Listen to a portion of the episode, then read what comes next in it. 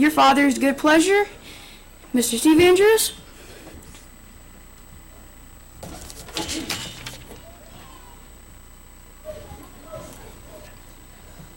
Well, greetings, brethren. I'm usually used to having a mic that I can walk around in, or on, or with, whatever, whichever way you want to talk, say it.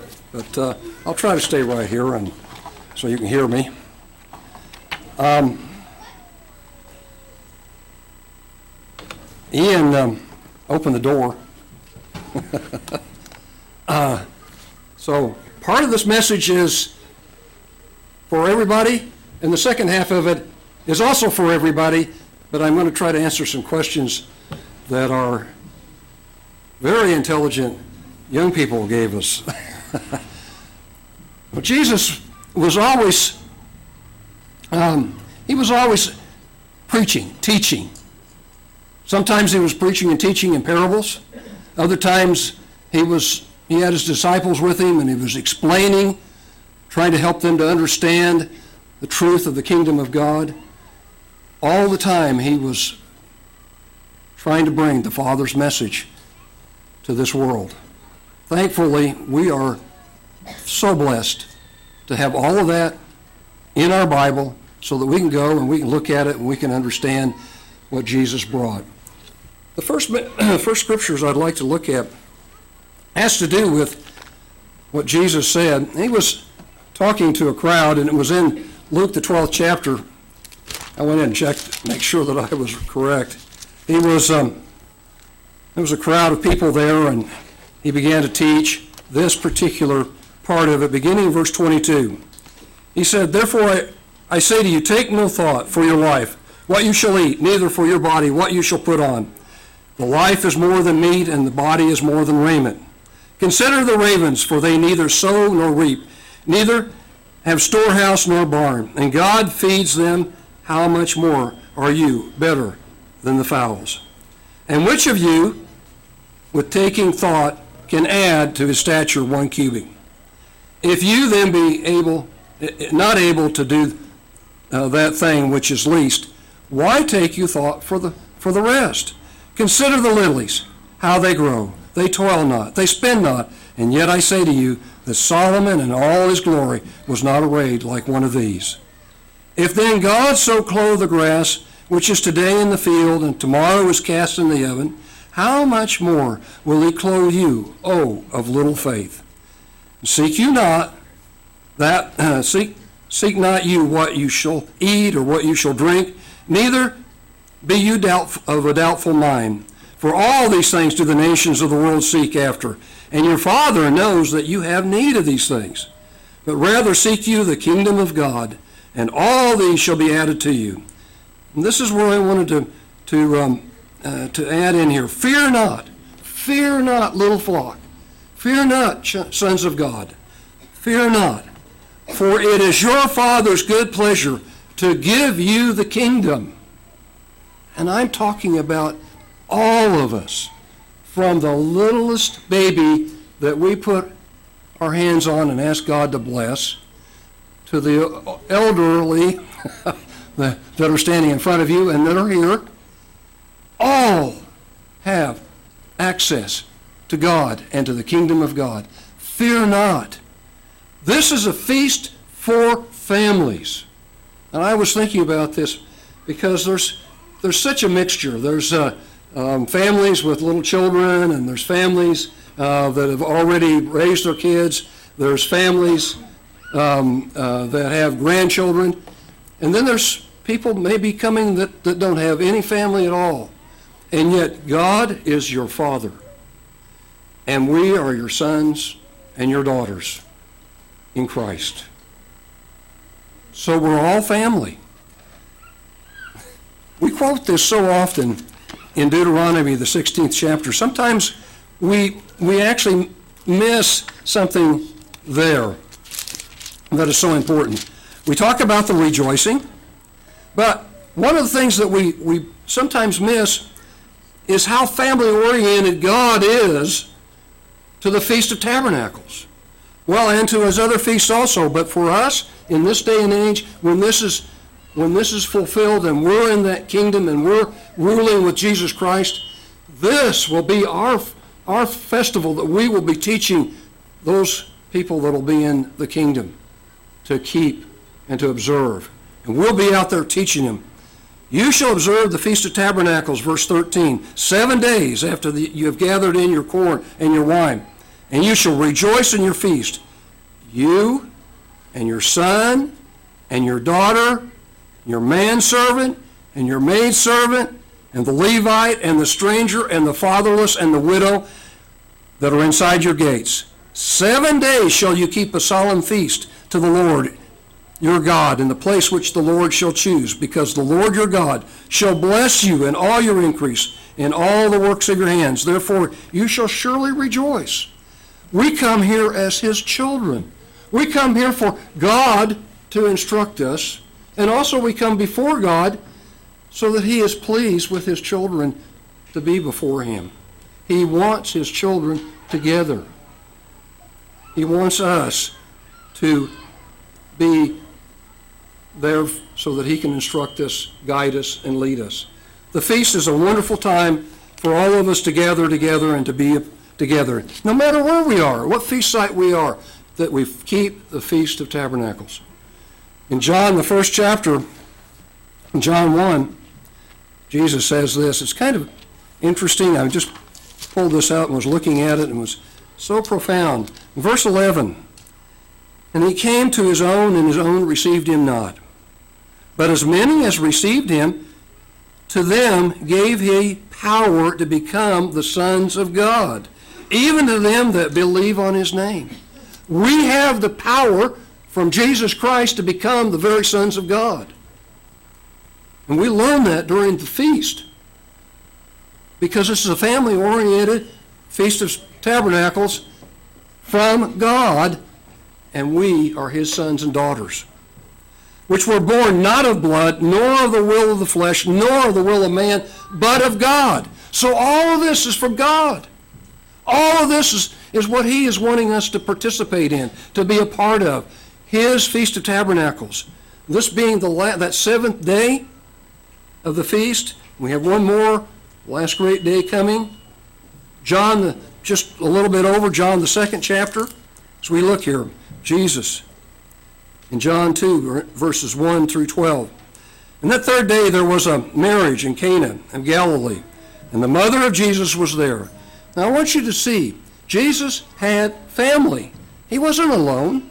He had family. He had a mother. Now his father, Joseph, the physical father, may have died, and so he may have had to raise some of those. He may have been working with his mother to raise his brothers and his sisters. He had brethren. So notice some things here. Both Jesus was called and his disciples to the marriage. So they all came to this marriage. They were, they were invited to this marriage. And when they wanted wine, the mother of Jesus said to him, They have no wine. And Jesus said, Woman, what have I to do with you? My hour is not yet come. But look what happened. He obeyed his mother. His mother said to the servants, Whatsoever he says to, to you to do, do it. And there were set before there six water pots of stone, after the manner of the purifying the Jews, containing two or three firkins apiece. That's 18 to 27 gallons. I, I have a little note 18 or 27 gallons, depending on what the, you know, the actual measurement of that. That's a lot of wine. Fill water pots with, fill the, the water pots with water, and they filled them up to the brim. And he said to them, Draw out now and bear to the governor of the feast. And they bore it. And when the ruler of the feast had tasted the water that was made to wine, and knew not where it was, but the servants which drew the water knew, the governor of the feast called the bridegroom, bridegroom and said to him, Every man at the beginning does set good wine, and when men have well drunk, then that which is worse. But you have kept the good wine until now. The beginning of miracles did Jesus in Cana and Galilee, and manifested forth his glory, and his, to, uh, and his disciples believed on him. After this, he went down to Capernaum, he, his mother, and his brethren, and his disciples, and they continued there not many days. So he had a, a whole group. There was a family affair going on. Jesus was not alone. We know that there were always crowds around them listening to his words, but he also had family. He also had family. In Mark, the ninth chapter, beginning Mark, the ninth, oops, let's go the other way. beginning in um, verse 36, just a couple of verses here. We, um, we do this every year at the Feast of Tabernacles, and sometimes in the, in the local congregations, we'll also ask if someone wasn't able to make it and they've just had a little ch- child and they would like to have that blessing. We have the blessing of children. Well, we, we, we get that from Jesus. we don't, we didn't come up with that. And sometimes I feel inadequate because it was Jesus that picked up that little child. He took a child and set him in the midst of them, verse 36. And when he had taken him in his arms, he said to them, Whosoever shall receive one of such children in my name receives me. And whosoever shall receive me receives not me, but him that sent me. So when we ask God's blessing, we want that child to be a part of the family of God. We want them to be in the family of God. We would like to have them in the kingdom with us. I know when my children were blessed, I wanted my children in the kingdom of God. I wanted them to all be there, and I want my grandchildren, and I want your children in the kingdom. I'd like to have the feast in which all of us get together. Oh, yeah, I remember you. I, I remember, yeah, we, we talked at the Feast of Tabernacles in Branson, Missouri. Or we talked in Destin or in Wagner or wherever. We talk to each, each other in the kingdom. And we will see each other there. In John, the um, 10th chapter, John 10, just right over here, another one. They brought young children to him that he should touch them, and his disciples rebuked those that brought them. That's a very interesting scenario here. Very interesting scenario. All these, these people surrounding Jesus and they, some of the people wanted Jesus to, to, to bless their children. And their disciples, oh no, don't, don't bring him up there. Don't bring these children up here. He's preaching to the, to the elders. He's, he's preaching to the old people.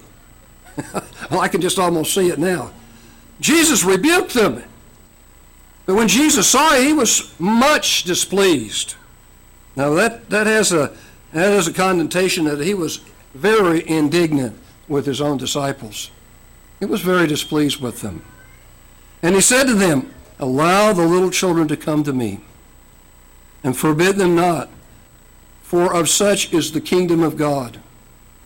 Verily I say unto you, whosoever shall not receive the kingdom of God as a little child, he's not going to enter therein.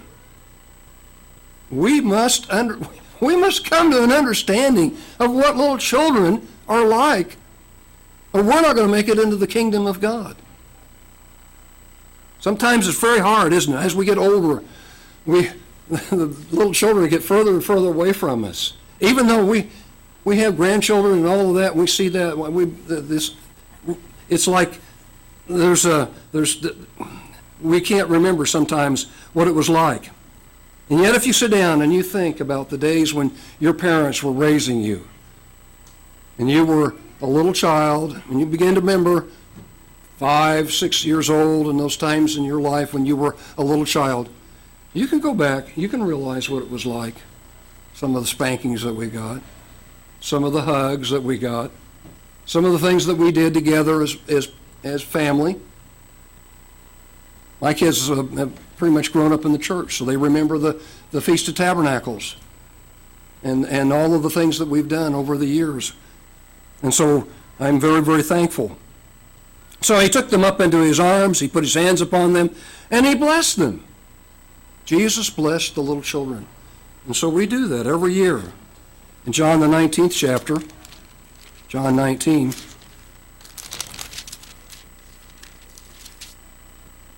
beginning of verse uh, 25 and through 27. Now there stood by the cross of Jesus his mother, his mother's sister, Mary, the wife of Cleopas, and Mary Magdalene. standing by the cross. Now, the, the men had kind of stood, but the women were there. His mother was there. And of course, maybe some of them, as he was dying, they came up because when Jesus therefore saw his mother and the disciple standing by, which was John, whom he loved, he said to his mother, Whom, woman, behold your son. And said he to the disciples, Behold your disciple, behold your mother. And from that day, that hour, that disciple took her to his home. So we see that Jesus, even in the last hours, last minutes of his life, was concerned about family, concerned about his mother. He loved everyone on this earth, and he even asked for the forgiveness because they didn't know what they were doing. They didn't know who they were crucifying. And so it was interesting that wonderful opportunity that we have of reading that and understanding the heart of Jesus, even on the cross as he was dying. In Matthew, I got a couple here that are um, Matthew, the 11th chapter. Matthew 11, and beginning in verse 28. Jesus has such a heart for each and every one of us, for our whole family. And he says, Come to me, all of you that labor and are heavy laden, and I will give you rest. Take my yoke upon you and learn of me, for I am meek and lowly in heart, and you shall find rest to your souls. For my yoke is easy and my burden is light. If we could, if we could help our, our young, um, young people to understand that, to go to Jesus when they, when they have troubles and trials, to come to us too. Sometimes our kids don't want to come to us, but they need to be able to know that they, they have a, a place where they can come and, and talk. And they need to know that Jesus has a concern for them in their life. In Matthew, uh, I have one more here. In Matthew, in John the seventh chapter. Sorry about that. John the seventh chapter.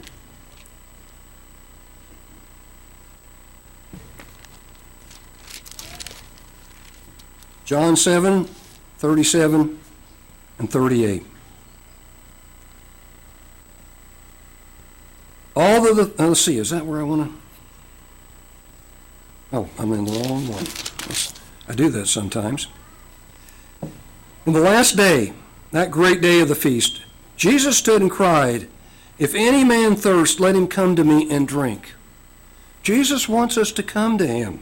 He wants all to learn about him. He wants all to come to him.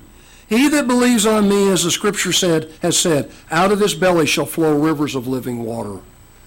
That is available to all. And when a young person grows up in the church and he is ready for baptism, we, tr- we try to help them to understand that that spirit will be given to them so that they can have that personal relationship as they as they can even before that, that spirit is given. But it's even in even greater because now they become that new man, that new person in Christ. And they have a have a have a great and wonderful life and they have a great and wonderful future. And all of our children in this in this way have a wonderful future ahead of them. To all of our youth, it's your heavenly Father's good pleasure to have you in his kingdom. I wrote that down because I think that's very important. Your challenges, young people, are different than my challenges.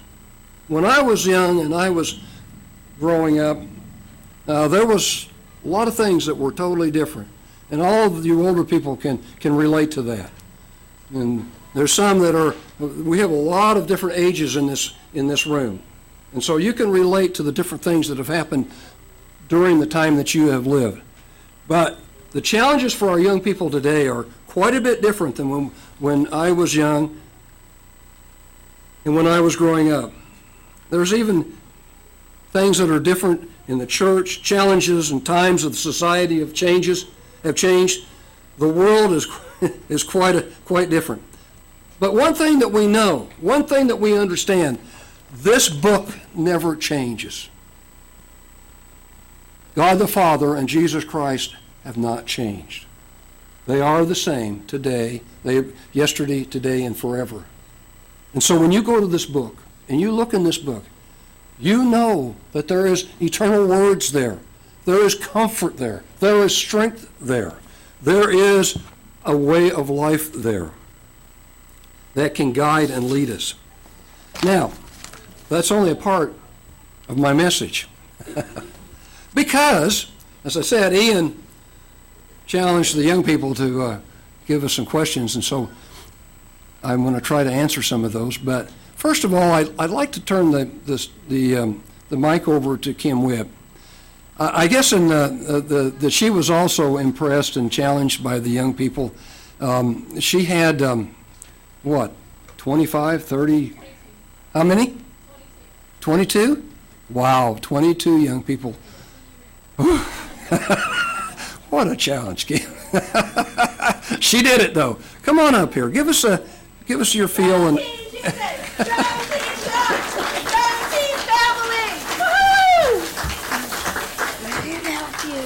Thank you. And go team teenagers. Yay, they've been awesome. Um, for those of you that don't know me, my name is Kim Witt. I'm from the Tulsa, Oklahoma congregation. Um, as uh, Steve said, we had 22 teenagers this feast, and I got to tell you, almost every single day we were packed in the room. I'm not complaining about the room. My point is, they showed up every single day. They kept coming back, and that doesn't always happen. So it's a real credit to, first of all, the teenagers, second of all, the parents, and thirdly, all of us for providing an environment that makes them feel comfortable and excited to be a part of the family of God and learn more about about God and Jesus and His kingdom. Okay, so if you didn't guess, thank you. The theme was Salvation University. And I know I'm echoing. Do I need to step back? Step closer. Okay. Um, Salvation University. So they all got these backpacks. You might have seen them kicking around a little bit. And we looked at things such as Jesus is our strength, Jesus is our light, our joy, and our hope. We also took a little bit of a spin on Salvation University theme and looked at keys to the kingdom of God. Some of the keys that we took a look at are grace and faith, love, strength, joy, hope, and light. Some of the things that we just mentioned. I thought that the easiest way to kind of give you a, a synopsis of what we did was to show you the culminating activity that we did today. In a nutshell, the rope is representative that Jesus came to set the captives free. The sand shows that, well, oh, sorry, and then the key, of course, is that Jesus is the key. He's the door through which we can obtain eternal salvation. The sand represents God's thoughts towards us, are as numerous as the sands upon the sea. Jesus is our rock through which we also obtain these other elements that we talked about just briefly. Finally, the candle itself.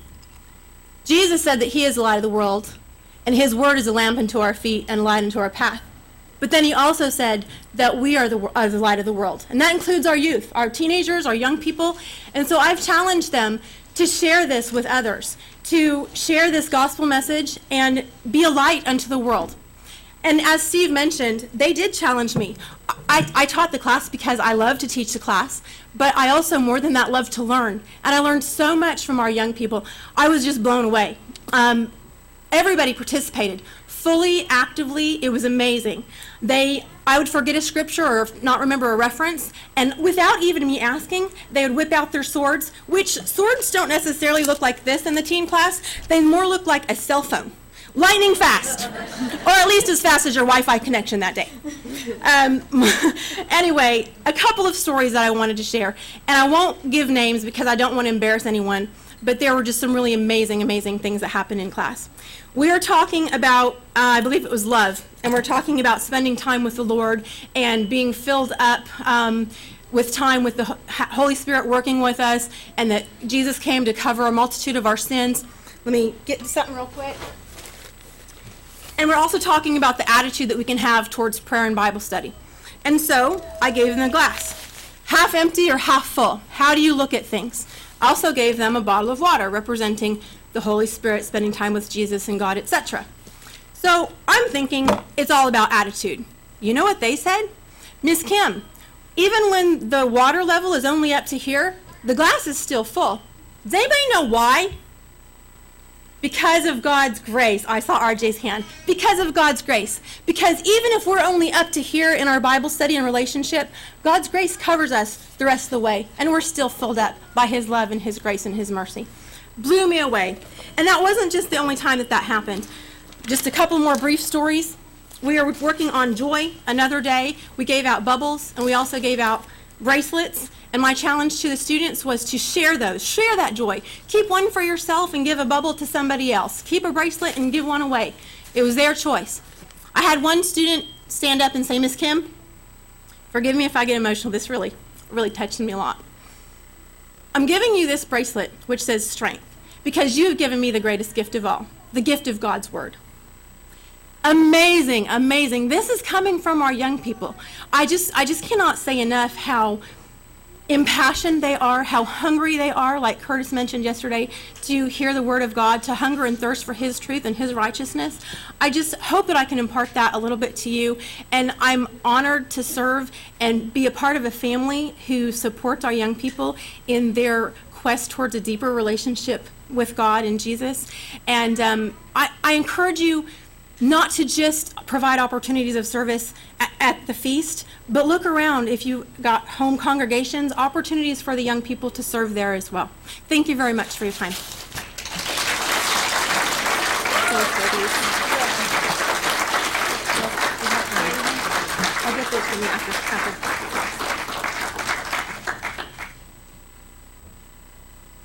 Yes, we have a wealth of, of uh, young people who think.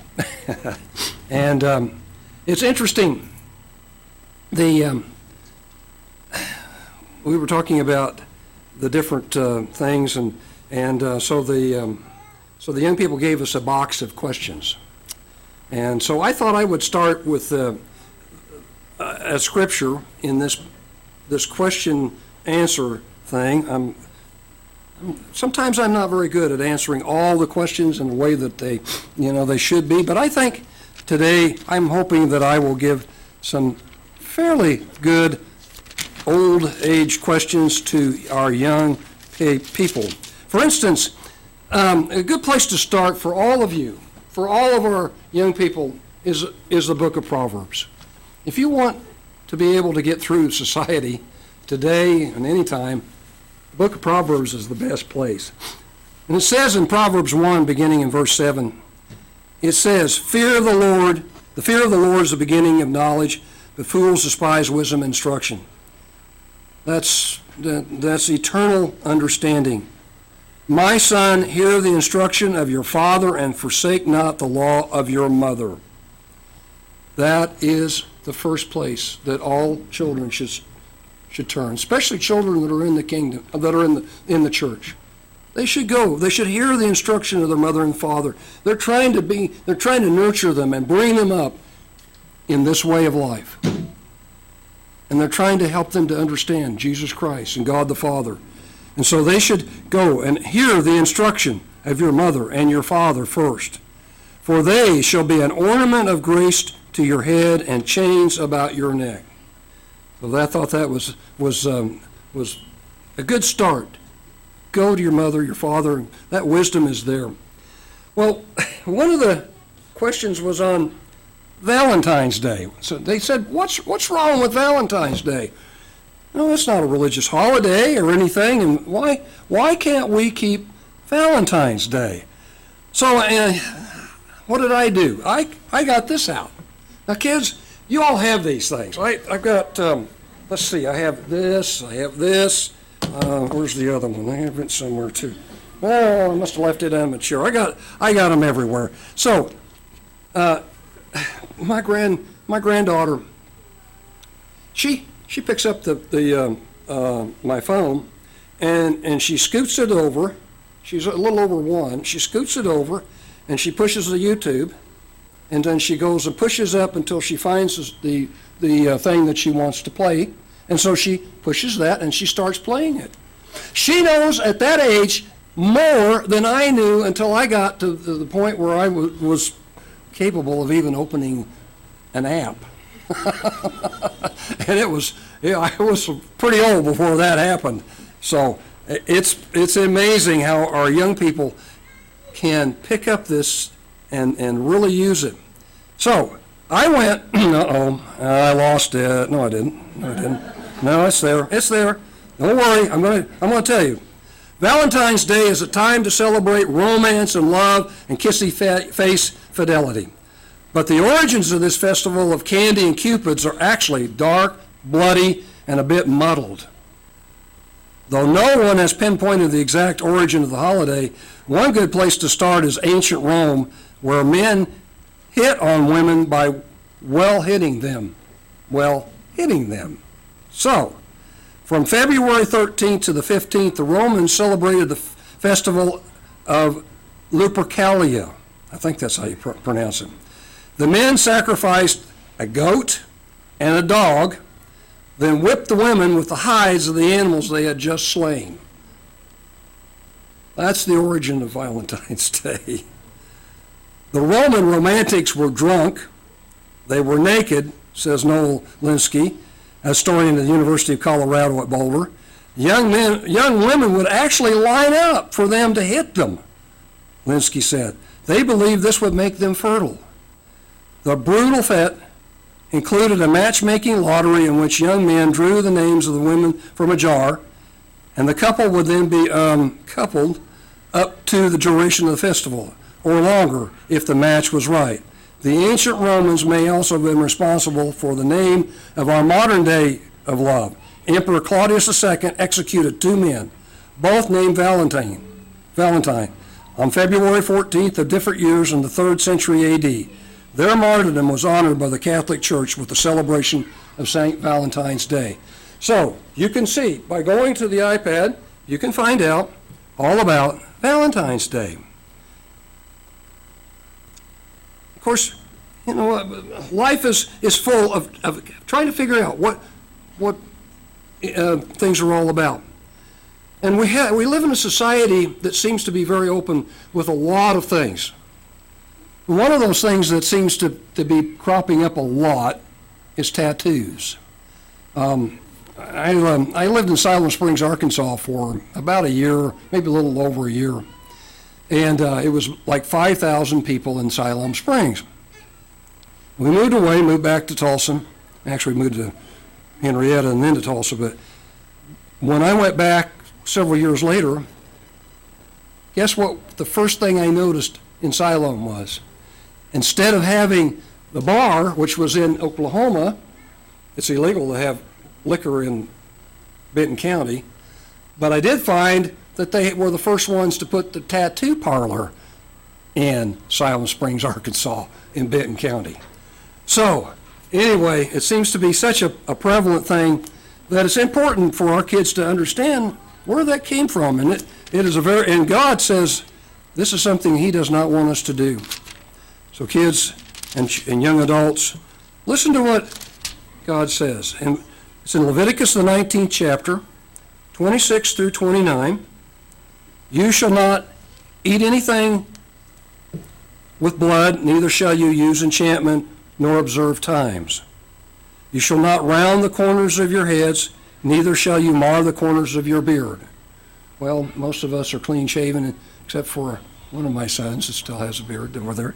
So he, he keeps it, and he doesn't mar it up, he doesn't put these things on it. You notice even the uh, um, um, athletes now are doing a little of this and a little of that. Well, God says that's not something we're supposed to be doing. You shall not make any cuttings in your flesh for the dead, nor print any marks upon you. Um, I am the Lord. And verse 29, for all of us, do not prostitute your daughter, to cause her to be a whore, lest the land fall to whoredom and the land become full of wickedness. We live in a society that is very immoral today. And I hate to say that, but it is extremely immoral. And for young people, th- the, um, I don't know what you would call them, heroes, or the ones that they look up to, the young people that they look up to, and especially the young women today, and the young actresses and the young singers today, they have a terrible moral, um, and a lot of them really do prostitute themselves in more than one way. And they do it through the internet, they do it on, uh, through their music, they do it um, in ways that a few years ago we would think was totally immoral. When I was growing up, there was none of this going on in the in in the world. There was not the capability to go into the internet and see the kind of things we're able to see. So parents, you need to be very careful what your young people are listening to and what they're watching. And you, as young people, you you need to have the character also. Also, you need to have the character to re- resist the things that are out there in the world. I had one on sarcasm. I thought that was kind of interesting. Uh, um, Jesus sometimes would use that. He would, uh, for, especially from for the Pharisees and the Sadducees, and he would come up and tell them they were white whitened sepulchres and they were this and they were that. And then I got to thinking a little bit about what this society is doing in schools and stuff, and it began to worry me a little bit because sarcasm could also be called bullying, especially if you used it very much in school. And you could be in trouble with your in your school. So I, I found in Matthew the fifth chapter, here's here's what Jesus said we should be doing. If you're having problems with, with bullies and different different ones in school, first of all, if it's really bad, you need to tell your parents.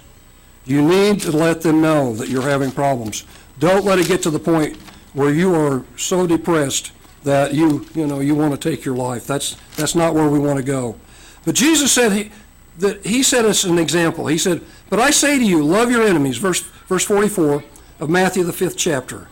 He said, "Love your enemies, bless them that curse you, do good to them that hate you, and pray for them that despitefully use you and persecute you." So sometimes when we have an individual that might be bullying us in school or giving us problems, even in our even us older people, we heard about that earlier. Us older people can also have that on the workforce. Different people can take advantage and, and start doing that to us. So we, we need to take Jesus' advice that you may be the children of your Father which is in heaven.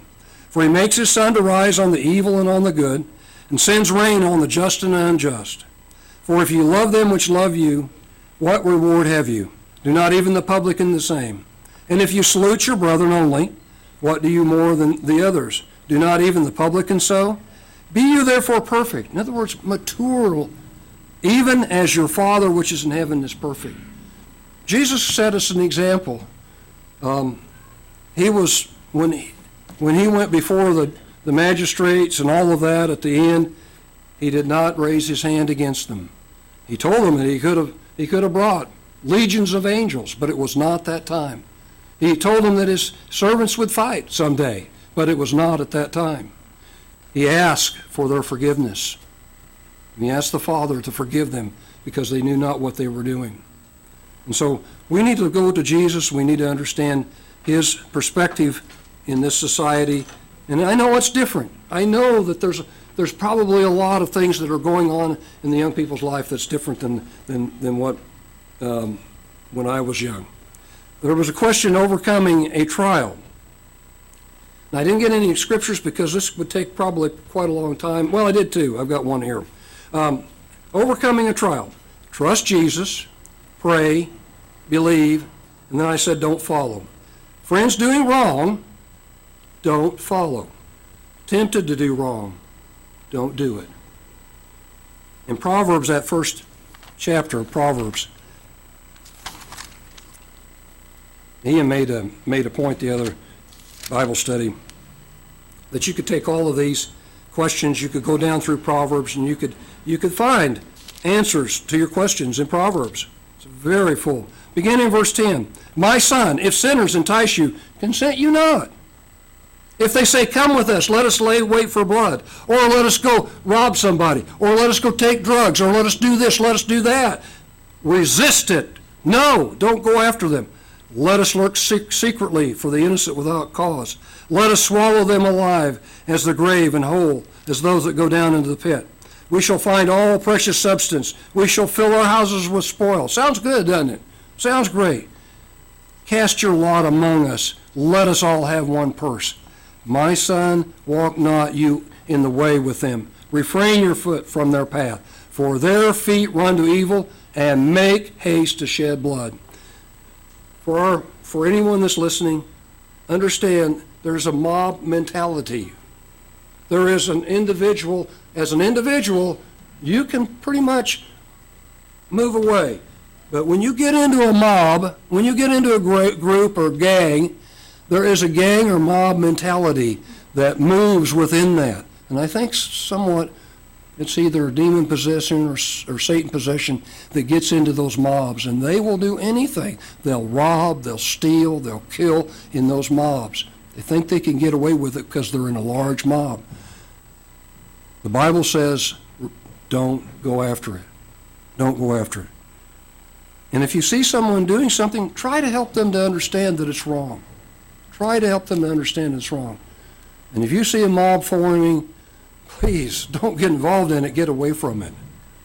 And hopefully they will disperse too. Um, I have one here that was uh, very interesting, and I, I and I can understand where he might be coming from. What if someone offers you money on the Sabbath? If somebody offers you money on the Sabbath? Well, from my perspective, I would take the money, be thankful for it, but let's not spend it till after the Sabbath is over with. Let's hold on to it until the Sabbath is over, and then you can take and spend that money. That's how I would look at that. Ungodly habits. Here was another question.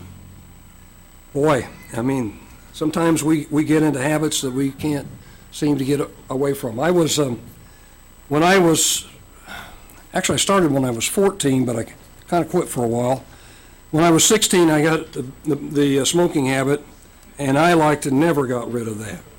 It was, uh, it really had a hold of me. So, ungodly habits like smoking, alcohol, drugs, cursing. First of all, I said, don't start.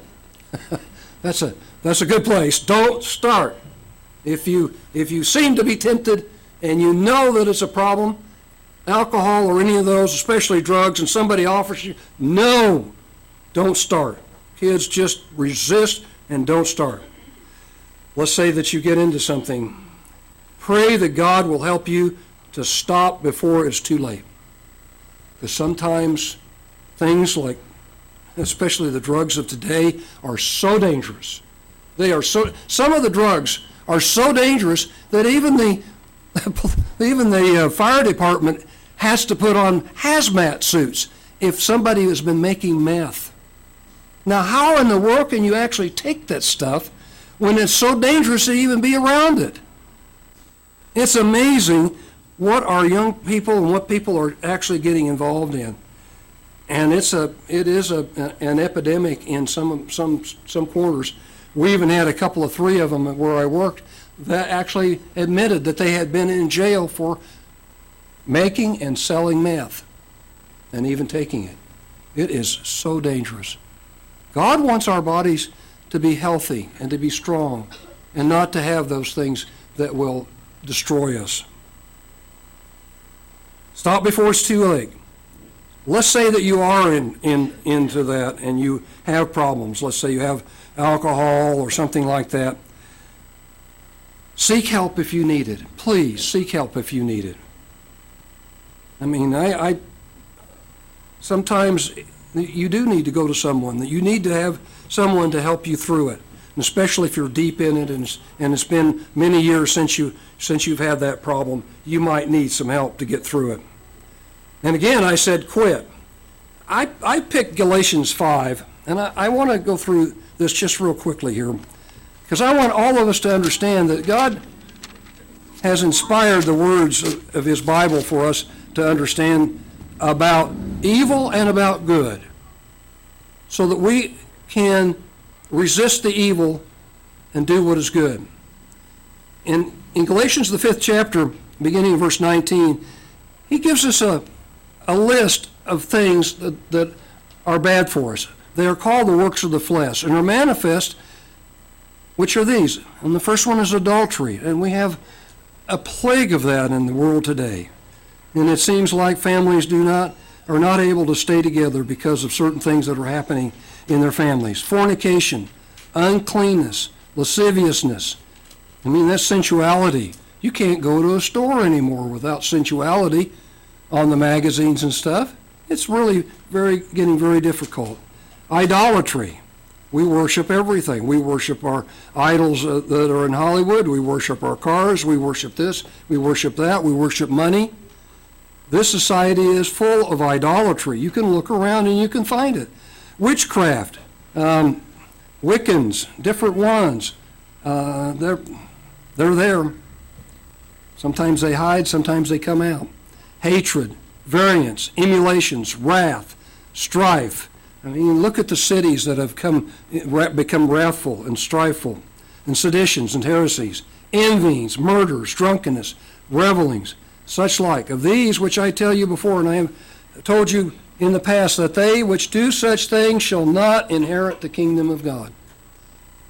If your children and our children want to inherit the kingdom of God, they're going to have to be, they're going to have to understand that there is wickedness and there's bad things in the society.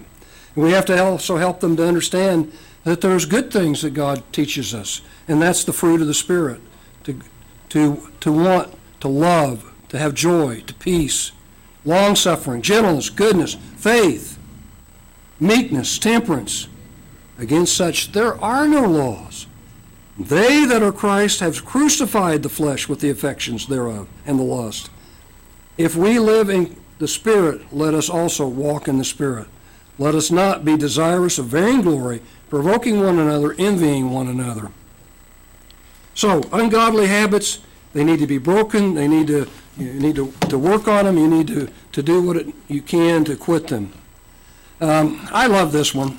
My wife loves this one. I don't know whether um, it's going to happen or not, but maybe it will. Resurrection of pets. In the kingdom, will we be able to resurrect our pets? She's got a little dog. She loved that little dog. And she wants to resurrect that little dog in the kingdom. I wrote down God's will sets the rules in the kingdom. And we hope that God will allow us the, fa- the that favor but there might be greater things that will, uh, you know, be to our pleasure. I don't know. I mean, God has a, a tremendous, uh, huge universe for us with all kinds of things that we can do. And so there may be greater things than just resurrecting our pet. But then again, who knows? I wouldn't, I wouldn't put it past God to allow us to do that.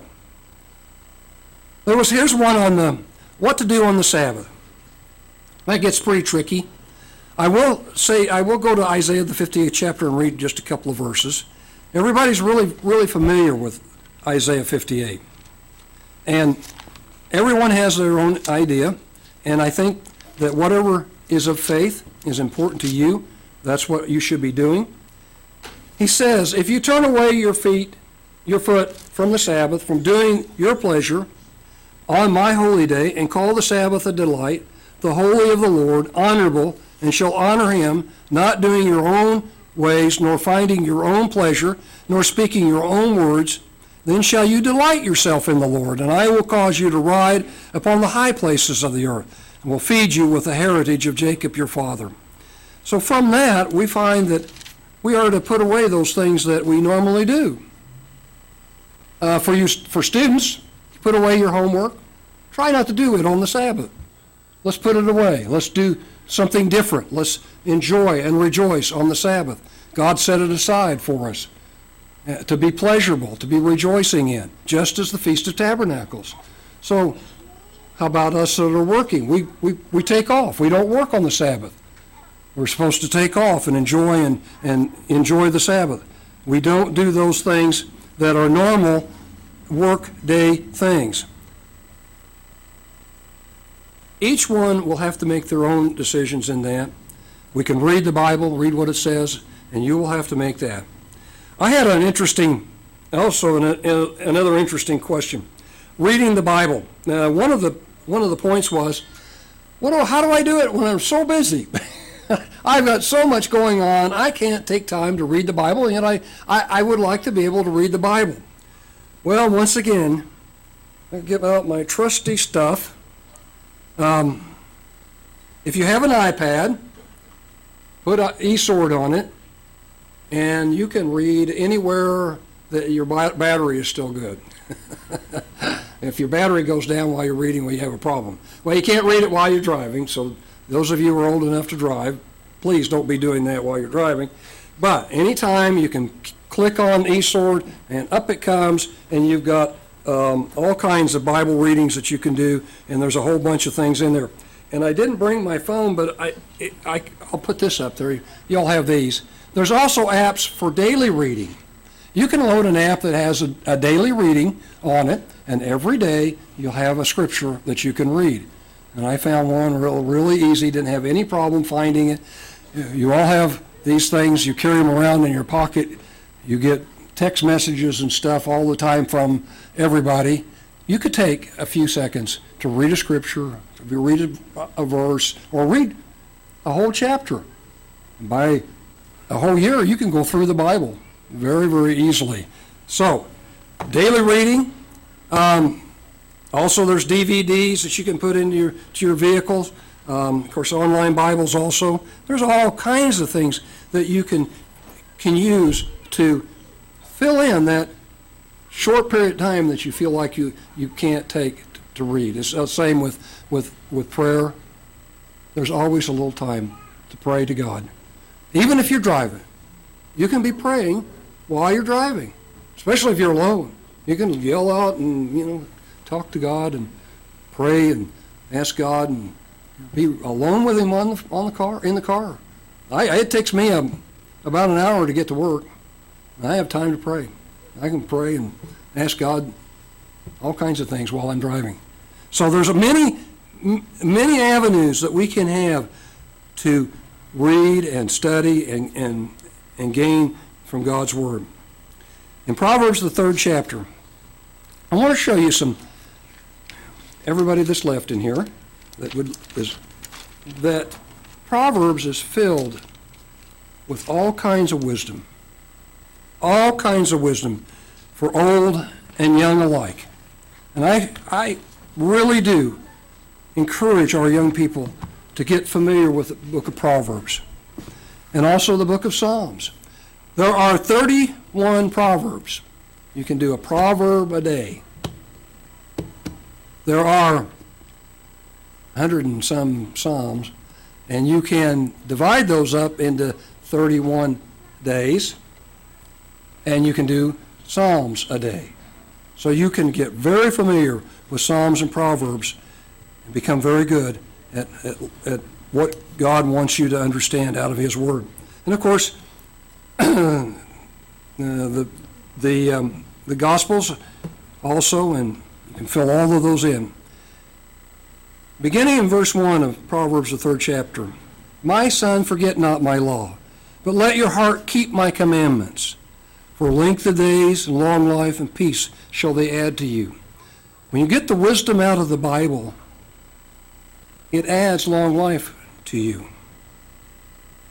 Let not mercy and truth forsake you. Bind them about your neck, write them upon the table of your heart. So shall you find favor and good understanding in the sight of God and man. Trust in the Lord with all your heart, and lean not on your own understanding. Sometimes we get we we think we understand something and we don't, and we go we go off and, and we get in trouble. In all your ways acknowledge him, and he shall direct your paths. Be not wise in your own eyes. Fear the Lord and depart from evil. It shall be health to your navel and marrow to your bones. I don't think any of our children probably have any trouble understanding the evil in drugs, the evil in, in certain things in, in life. Sometimes peer pressure gets to them, and they are tempted, just as we are, to dabble or get involved, or they think they have to have friends that do that. And in fact, that's how I got involved in smoking on a, re- on a regular basis. We had two other guys that I was friends with. That's what we were doing. We had this, these cars that after we were in them for a while with all the windows rolled up. It was yellow windows and yellow this and yellow that. Surprised that I can even breathe today. And I do have asthma, by the way. And I only smoked for three and a half years, or about three years. I only smoked for about three years. And it, and it finally caught up to me. It Took me a long time, but I think that's what happened, that I finally got it. And my lungs have been weak ever since. So they, they can be bad. Honor the Lord with your substance and with the first fruits of your increase. Children start early giving of your substance. A little bit that you give now can prepare you for the time when you're tithing and giving to God on a regular basis. It doesn't have to be much. You get allowance or something, take a tenth out of it and put it in the church. And that way you get used to doing it so that you honor God with what you receive. So shall your barns be filled with plenty, and your presses shall be burst out with new wine. My son, my son, despise not the chastening of the Lord, neither weary of his correction. For whom the Lord loves, he corrects, even as a father the son in whom he delights. Understand that when your mom and dad correct you or get after you for something, it's because they love you. It's because they love you. And they want you to go in the right direction. I remember I was re- kind of rebellious and hard to get along with sometimes. And I look at my mom and my dad and I think back, and they were so patient with me, so patient with me. And God, I think, was patient with me too, in some ways. And finally called me. Um, and I, I know that uh, there were things that I was doing that were was very displeasing to my parents. And so, children, remember and, and, and when, when your parents correct you that they love you. Because the same happens with the lord. He loves us and corrects us as the father the son whom he delights. Happy is the man that finds wisdom and the man that gets understanding. For the merchandise of it is better than the merchandise of silver and the gain thereof than fine gold. She is more precious than rubies and all the things that you can desire are not to be compared to her Length of days is in your right hand, and her left hand riches and honor. Her ways are the ways of pleasantness, and all her paths are peace. She is a tree of life to them that lay hold upon her, and happy is the one that retains her. It's wonderful whenever we gain that understanding and truth and all of that, and we really grasp it. God very gives us all of that into our into our life, and He opens our eyes. The Lord by wisdom has founded the earth. By understanding, He's established the heavens. Children and, and young adults and any in this room who have not proved that God is the creator and, and believes that we came from pond scum is missing out on a wonderful thing to understand and to learn. Because it, it opens up the marvel of the Bible when you understand that there's a great creator out there who has made all of this for his children. All that we see, if you go out in the night and you see the stars out there, and you see all that's in the, the, in the heavens, He's made it for His children, young and old, from babies to, to the aged. He loves His creation, and He loves us, and He loves, and He wants to shower those things upon us.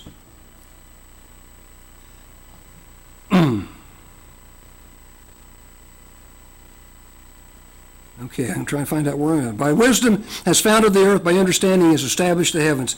By his knowledge the depths are broken up, and the clouds uh, drop down the dew. My son, let not them depart from your eyes. Keep sound wisdom and discretion. So shall they be life to your soul and grace to your neck. Then shall you walk in your way safely, and your foot shall not stumble. When you lie down, you shall not be afraid. Yea, you shall lie down, and your sleep shall be sweet. Be not afraid of sudden fear, neither of the desolation of the wicked when it comes, for the Lord shall be your confidence and shall keep your foot from being taken. When we have confidence in God, even the point of death is, is not so fearful. I mean, all are going to die at one time. Understanding that God has a place for us in the kingdom and that we will be resurrected into that kingdom gives us confidence in our life. Withhold not good from them to whom it is due, when it is the power, what is in your power of your hand to do it. Say not to your neighbor, Go and come again, and tomorrow I will give you, uh, I will give when you have it to give, or when you have it by you. Despise not evil against your, or devise not evil against your neighbor, seeing he dwells securely by you. Strive not with a man without cause, if we have done you no harm. Envy you not the oppressor, and choose none of his ways. Sometimes we look at um, things that are going on in the world, and um, and maybe we envy some things, but God says don't don't envy those. That, that's not His way. That's not what He wants us to be. For the forward is an abomination to the Lord, but His secret is with the righteous. God has given us the secret of, of His kingdom in the in the Feast of Tabernacles. The secret of His kingdom is in the, in the feast. And we keep that year after year after year, waiting for God to bring the feast to the earth when we will all be together and we will teach and train both young and old in this way. He says, The curse of the Lord is the house of the wicked, but he blesses the habitation of the just. Surely he scorns the scorners, but he gives grace to the, lo- to the uh, lowly. The wise shall inherit glory, but the shame shall be the promotion of fools. Brethren, it is a wonderful thing to understand these days and the, and the importance of them and the glory in them. And it's also an, a wonderful thing to have these young people. Um, I know I'm old and gray, and but I've raised a lot of children, and I have a lot of grandchildren, and I have. I hope I, I stay around long enough to have some great great grandchildren. Looking forward to that too. Um, it is something that I've always been thankful for that God has blessed us with that. Um, and I know that uh, in this life, uh, maybe today I would not have as many because it's it's so difficult to raise children, and it's also a very difficult thing to um, um, uh, have enough money to raise a, a, large family like we did. I was blessed with a good job, and um, and even then it was a struggle, but I was thankful for the children that I've had and the grandchildren that I have now. And I'm thankful, Father, uh, so thankful to the Father that's blessed us with understanding of His truth and the kingdom of God and the, and the Feast of Tabernacles. And I would like to leave you again, as I always do, and I probably will also tomorrow. I think I've been asked. But I want to do it today again because God loves us so much, and He gave us His Son and that Son died for us. And we have so many blessings that I want to put a blessing on you. And he spoke to Aaron about this blessing. He told Aaron always to give this blessing, and they probably did at the Feast of Tabernacles. They were all gathered, and they came, and they were all gathered together. And he said, Speak unto Aaron and unto his son, saying, On this you shall bless the children of Israel, saying unto them, The Lord bless you and keep you. The Lord make his face to shine upon you and to be gracious unto you. The Lord lift up his countenance upon you and give you peace.